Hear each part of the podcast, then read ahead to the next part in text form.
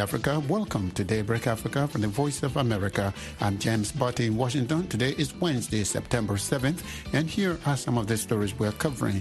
The African Union at 20, while peace and security seem elusive. If the AU standby force could not stop the conflict in Ethiopia, how can they stop conflict in South Sudan? How can they stop conflict in uh, Somalia? What's fueling the violence in Burkina Faso? Eswatini marks 54 years of independence, but some see nothing to celebrate. The UN documents gross human rights violations in South Sudan. The party of Malawi's vice president wants him out of the governing alliance. It's an obvious thing that the UTM doesn't have very active participation in this government. Without the head of UTM participating in the government, then yes, we can say we are being sidelined. And Cameroon and Chad truckers protest bad roads and government ban on heavy trucks. Those stories and more are coming up on Daybreak Africa.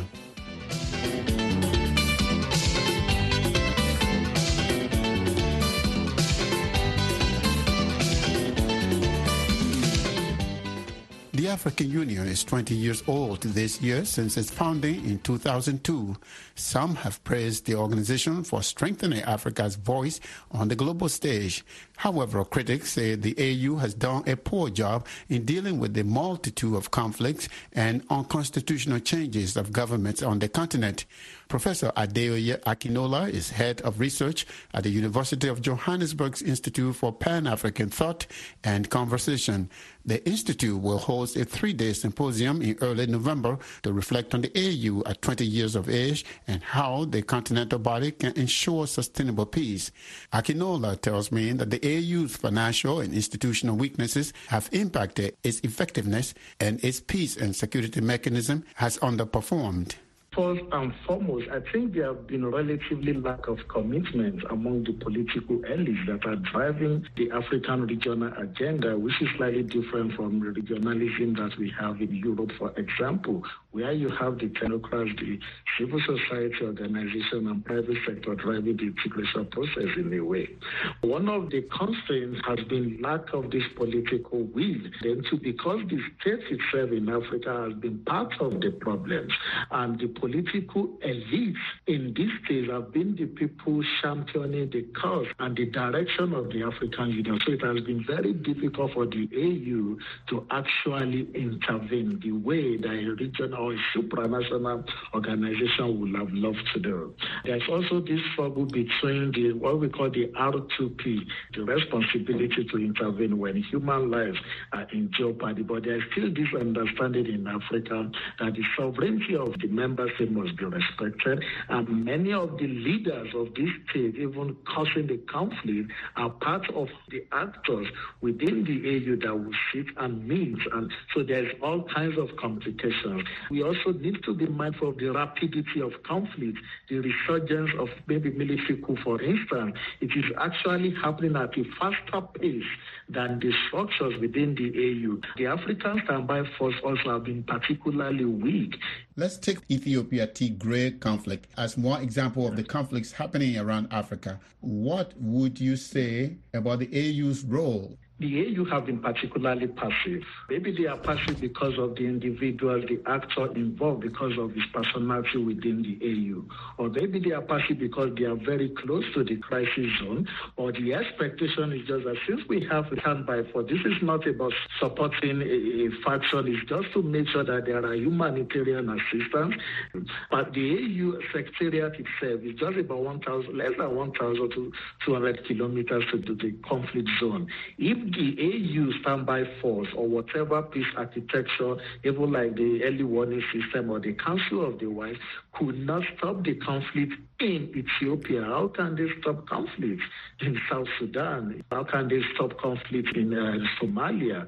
So that's really a, what we call a blemish on the part of the AU. There are those who give the African Union high marks. For example, they say, well, the African Union is there and is bringing about a more united Africa, also democracy.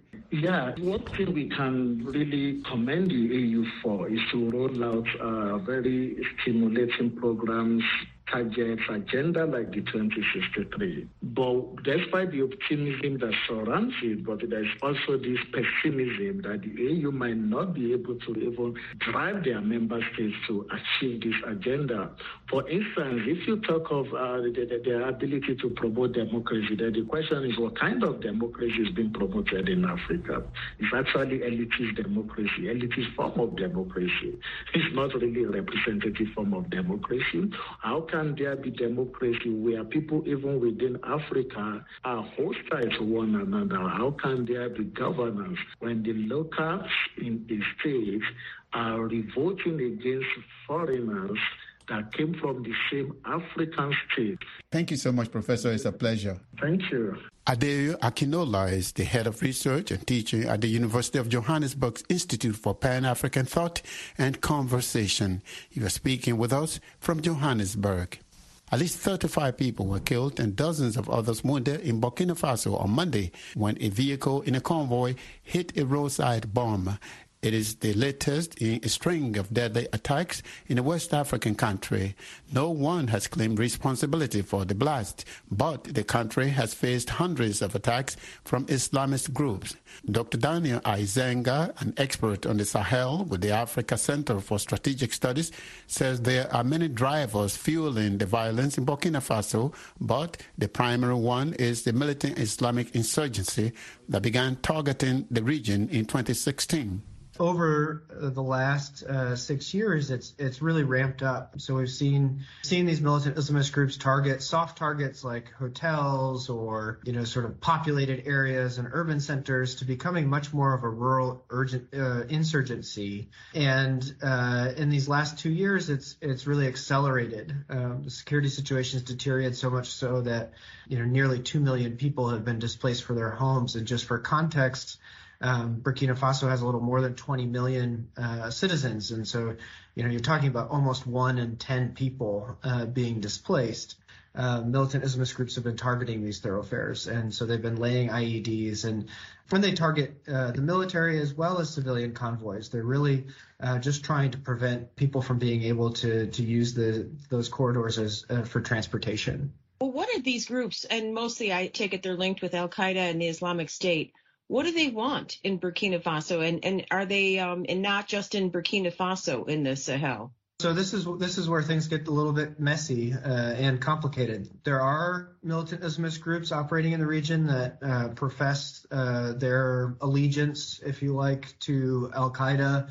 Um, there there is a group in the region called Islamic State in Greater Sahara um, which has pledged its allegiance to um, Islamic State in Iraq and Syria. And so there there are these global connections, uh, at least in terms of, of communication strategies and, and media, but it's less clear when you're talking about sort of financial support or other materials supports or, um, or, or foreign fighters coming to Burkina Faso or neighboring countries. Um, that we haven't really seen those types of connections or dynamics evolve in, in this particular theater. And to your question, it doesn't just concern Burkina Faso; it also concerns the neighboring countries of Mali and Niger. These three countries have really been kind of the epicenter of of this rural insurgency for the last uh, three, four, five years. Who are the main targets of these attacks? I mean, are they intentionally going after civilians? In some instances, yes. Um, so, in some instances, civilians have been targeted by militant Islamist groups in the region. Um, this tends to be um, kind of a, a, reprisal type of dynamic. Uh, in which uh, you have um, uh, local civilian-led militias that have emerged to sort of self-defense to try and protect their communities from from these militant Islamist groups, which will at times, uh, you know, enforce, arrive, and coerce sort of a taxation, a sort of extortion. Military rulers who seized power in Burkina Faso in January said that they would make uh, fighting these armed groups their top priority. How successful have they been? Uh, I, think, you know, sadly, they have not been very successful. Um, they've, they've, pursued a few different changes in policy. Uh, perhaps the most drastic one was to set up special military zones where they effectively asked all Burkina Faso citizens that were living in those zones to leave. They set a deadline for after that deadline, if anyone found in those zones, uh, they would be considered hostile. And, and the idea was to sort of clear that territories. That was Daniel Eizenga, an expert on the Sahel with the African Center for Strategic Studies. He was speaking with VOA's Carol Van Dam. A joint report released by the United Nations Mission in South Sudan and the Office of the United Nations High Commissioner for Human Rights has documented gross violations and abuses of international human rights law and serious violations of international humanitarian law in South Sudan's Unity State.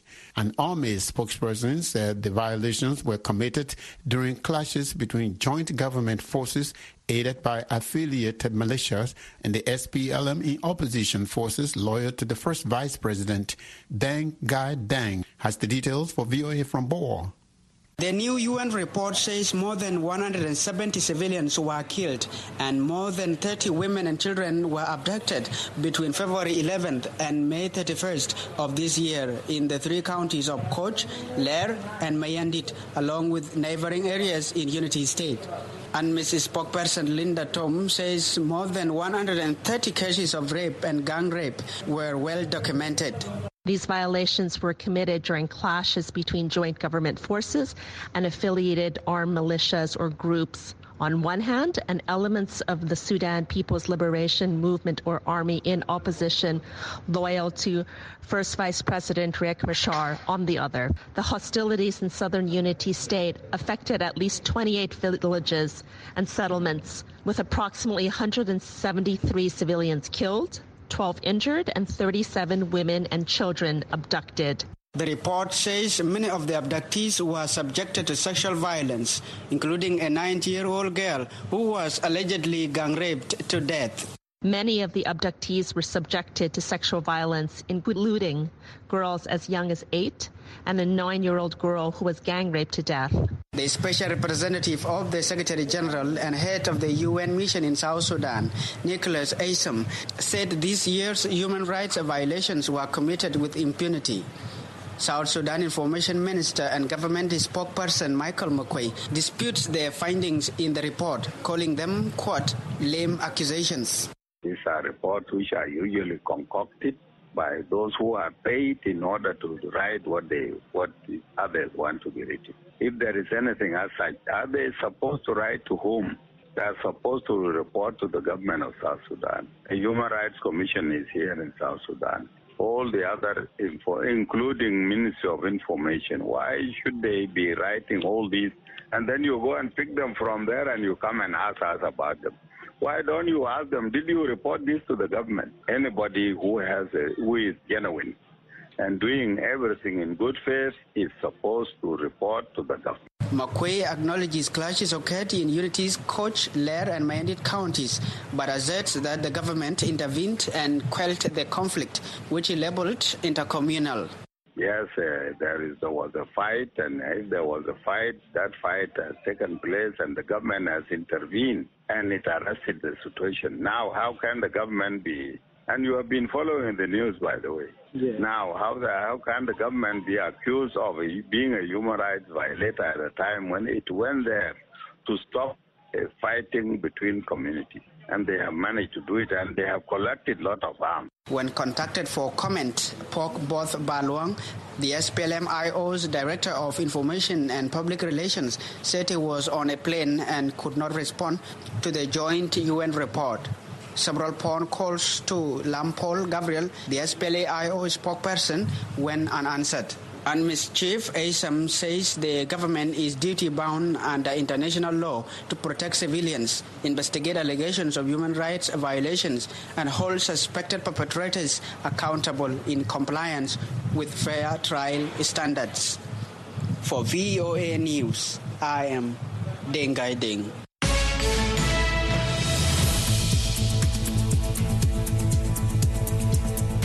You are listening to Daybreak Africa on the Voice of America. I'm James Butty in Washington. Today is Wednesday, September 7th. In Malawi, officials of the United Transformation Movement, the UTM, the party of Vice President Saulos Chilima, say they want him to withdraw from the ruling Tonse alliance. They accuse the administration of President Lazarus Chakwera of sidelining the party on governance issues. In June this year, President Chakwera stripped some of Chilima's delegated powers over allegations of accepting kickbacks in return for government contracts. Lamek Masina reports from Blantyre.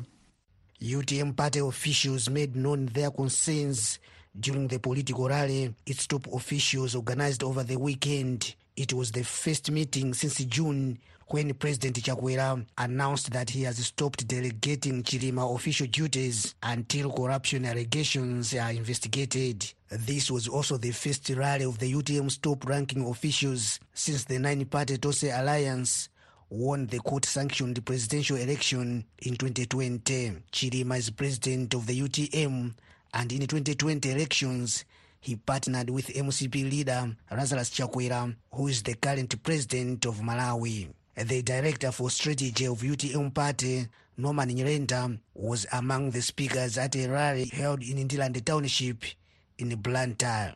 He said President Chakwera's treatment of Vice President Chilima is concerning to the UTM party as a whole, saying the Vice President worked hard to help the Tonse Alliance win the elections. achakwera mukukumbukira mmene munavutikira Nyirenda reminded Chakwera how he tried to convince their president to form the alliance. He also reminded Chakwera that he never conducted a campaign rally in the southern region, but instead it was Chilima who was doing that. Other speakers said UTM members are being sidelined from receiving loans under the National Economic Empowerment Fund and asked Chilima to leave the alliance and concentrate on building his UTM party. Kamuzu Chibambo is spokesperson for the governing Tonse Alliance. He told VOA Tuesday that UTM party officials should have chosen a proper channel for expressing their concerns about the Tonse Alliance administration. Much as uh, I know that uh, everyone is entitled to their own opinion, but uh, some of the speakers went overboard. Those issues uh, can best be addressed internally. But uh, in this particular case, we have not yet reached that point. So I uh, would urge that um, we leave matters as they are and that the internal machinery should be able to take care of business. Chibambo, also president of People's Transformation Party, could not tell if other alliance partners have similar concerns over the ruling administration, saying this is an internal matter. Frank Mwenefumbo is a spokesperson for the UTM party. He told VOA the concerns UTM officials made at the rally are justified. It's an obvious thing that um, UTM doesn't have very active uh, participation in this government. It is not a secret. It might be also be said that, oh no, you have got four, if not five, uh, cabinet posts in the government. But in the real sense of it, without the head of UTM participating in government, giving direction to those ministers within government, then yes, we can say we, we are being sidelined. Yes. However, Mwenefumbo said the party does not support the views of some that Chilima should quit the alliance. Don't forget that the president of this country, who is the president of Malawi Congress, but was elected alongside the president of UTM to form this government. So the position of the party still remains that uh, we will still continue, even though Uh, with the passive participation of the UTM government, will still remain in government because that's what the people of Malawi elected us for.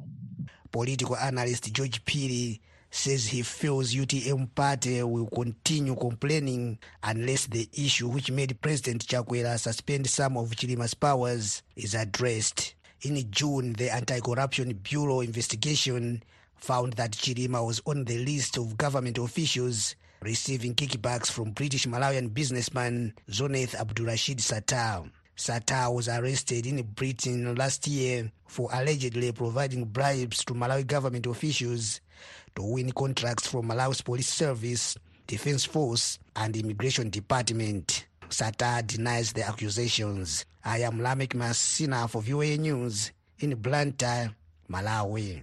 A spokesperson for the government of Eswatini, formerly Swaziland, says the government has made great strides in infrastructure development since gaining independence from Great Britain 54 years ago.